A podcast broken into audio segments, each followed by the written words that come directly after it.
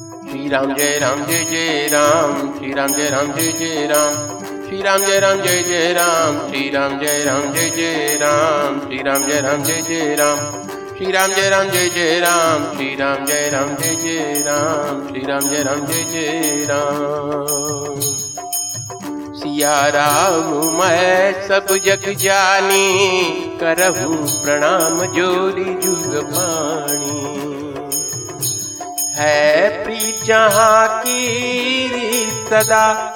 मैं गीत वहाँ के गाता हूँ। भारत का रहने वाला हूँ। भारत की बात सुनाता हूँ। भारत का रहने वाला हूँ। भारत की बात सुनाता हूँ। श्री रामचरित मानस भावार्थ सहित, बालकांड, भाग तीस।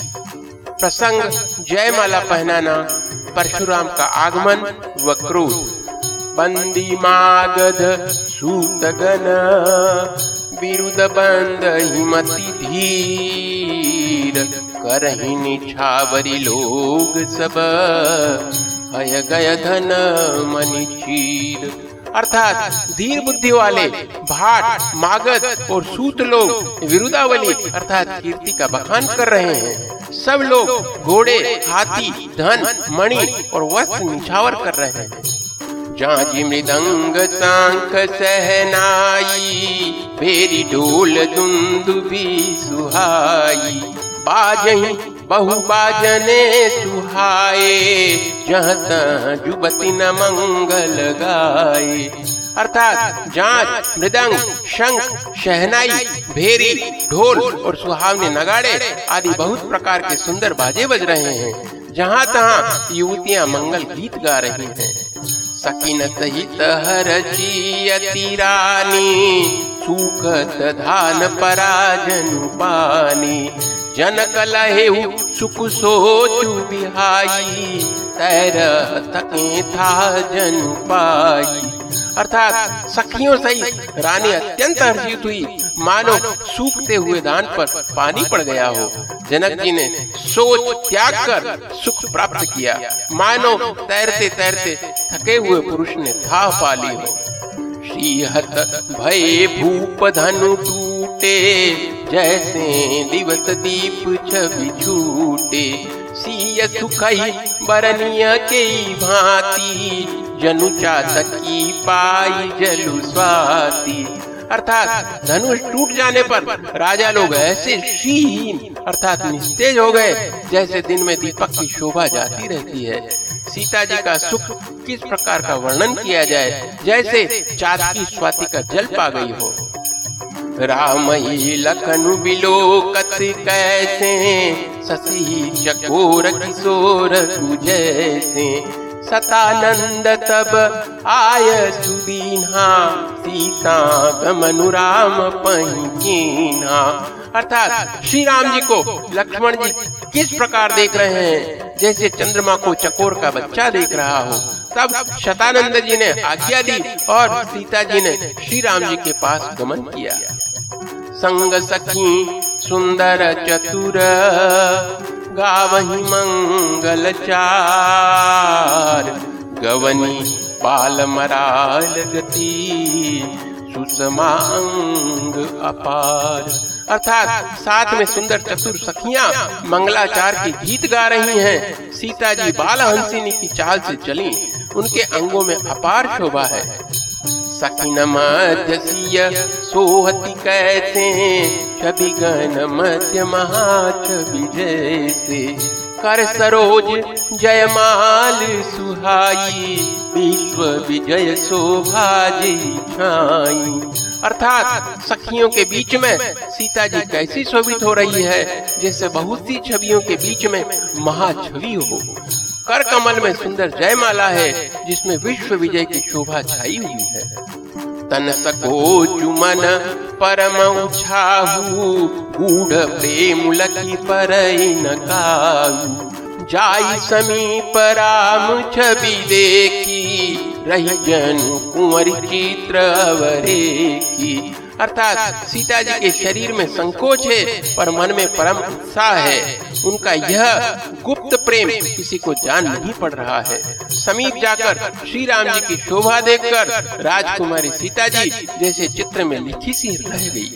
चतुर सखी लखी, कहा बुझाई? पहिराव जय माल सुहाई। सुनत जुगल कर माल उठाई। प्रेम विवश पहिराई न जाई। अर्थात चतुर सखी ने यह दशा देखकर समझा कर कहा सुहावनी जय माला पहनाओ, यह सुनकर सीता जी ने दोनों हाथों से माला उठाई, पर प्रेम में विवश होने से पहनाई नहीं जाती।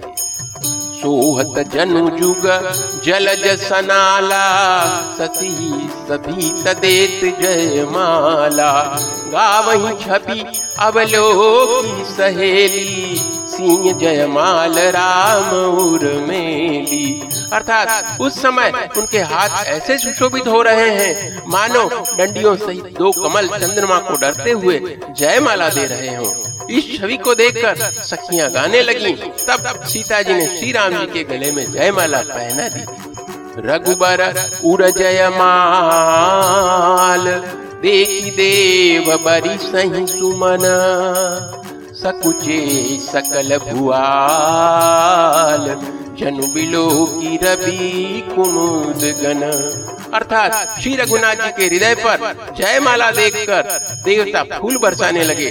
समस्त राजागण इस प्रकार सकुचा गए। मानो सूर्य को देखकर कुमुदों का समूह सिकुड़ गया हो। पुर अरु व्योम बाजने बाजे, कल भय मलिन साधु सब राजे। सुर किन्नर नर नाग मुनीसा।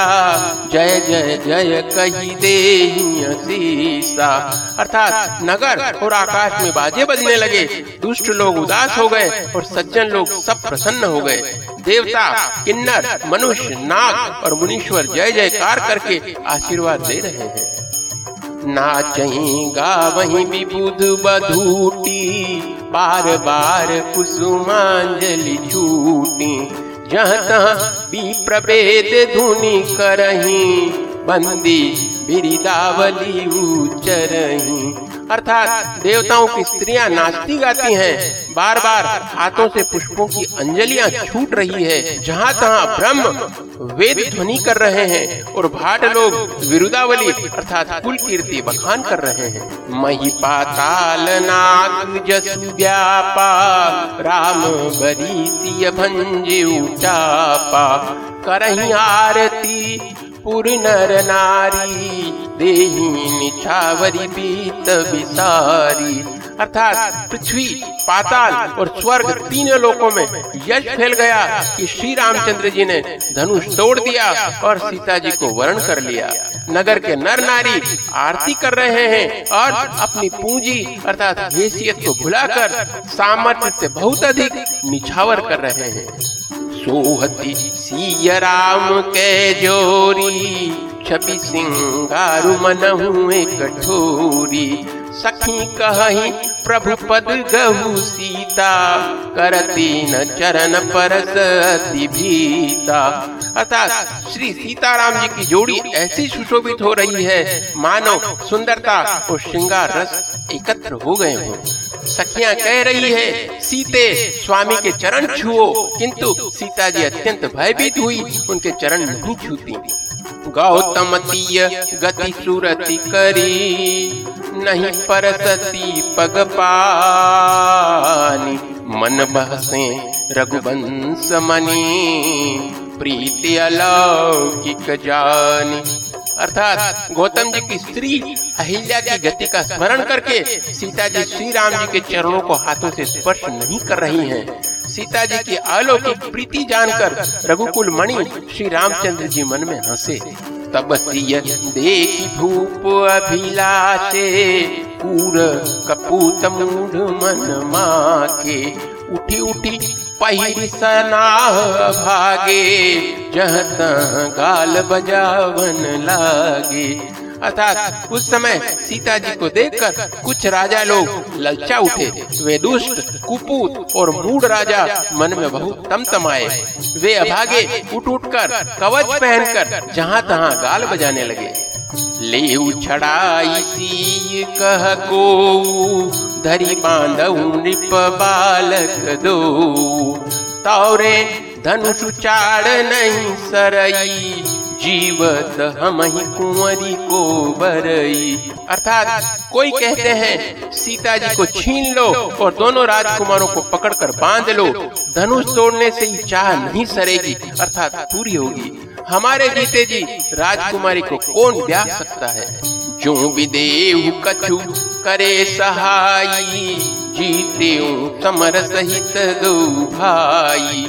साधु भूप, बोले सुनी बानी, राज समाज ही लाज लजानी अर्थात यदि जनक कुछ सहायता करें तो युद्ध में दोनों भाइयों सहित उसे भी जीत लो।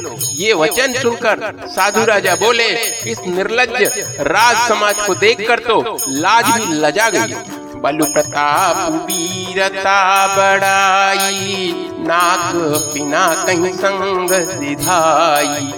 सोई सूरता की अब कहूँ पाई। असी बुद्धि तो विधि मुह मसिलाई अर्थात, अरे, तुम्हारा बल, प्रताप, वीरता, बड़ाई और नाक, अर्थात प्रतिष्ठा तो धनुष के साथ ही चली गई।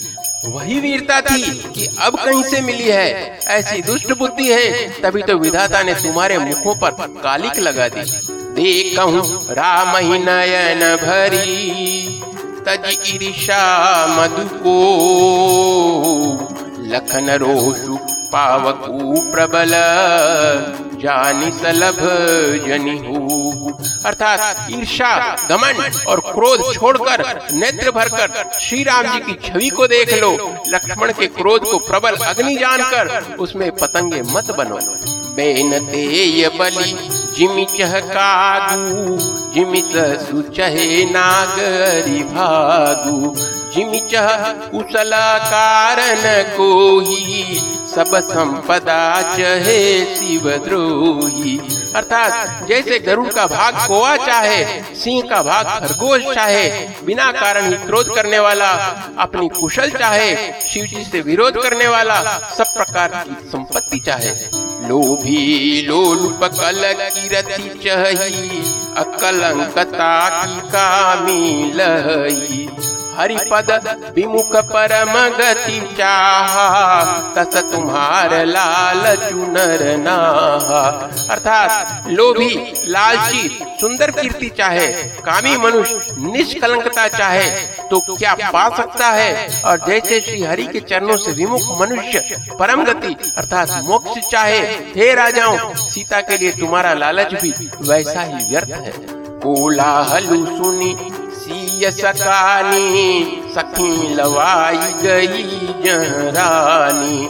राम सुभाय, चले गुरु पाही, सिय सने बरनत मन माही। अर्थात कोलाहल सुनकर सीता जी शंकित हो गई। तब सखिया उन्हें वहाँ ले गई, जहाँ रानी अर्थात सीता जी की माता थी। श्री रामचंद्र जी मन में सीता जी के प्रेम का बखान करते हुए स्वाभाविक चाल से गुरु जी के पास चले। न सहित सोच बसतिया। अब दो विविध काह करनिया। भूप बचन सुनी इत उत कहीं लखनु राम डर बोली न सकही। अर्थात रानियों सहित सीता जी अर्थात दुष्ट राजाओं के दुर्वचन सुनकर सोच के वश हैं कि न जाने विधाता अब क्या करने वाले हैं।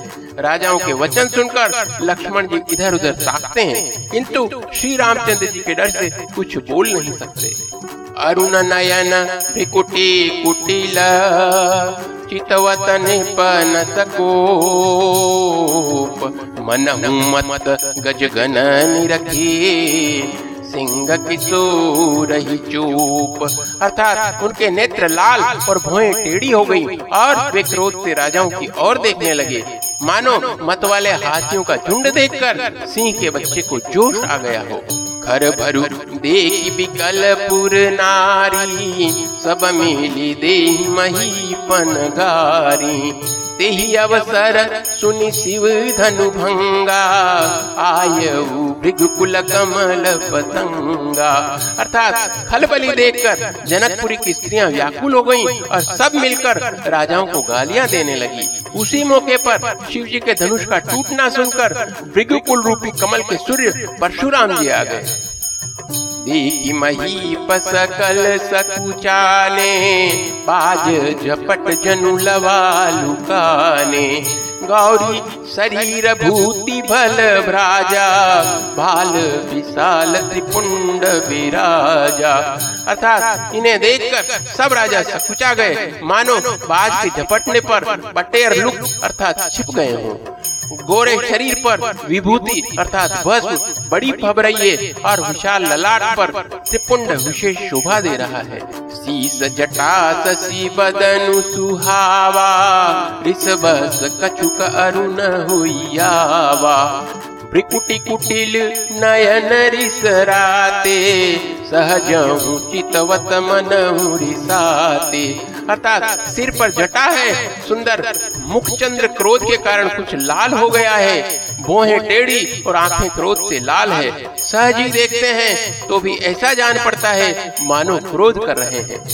वृषभ कंध उर बाहु विशाला, चारु जने उमाल मृग छाला कटी मुनि बसन तू न दुई बांधे, धनुसर कर कुठार कल कांधे।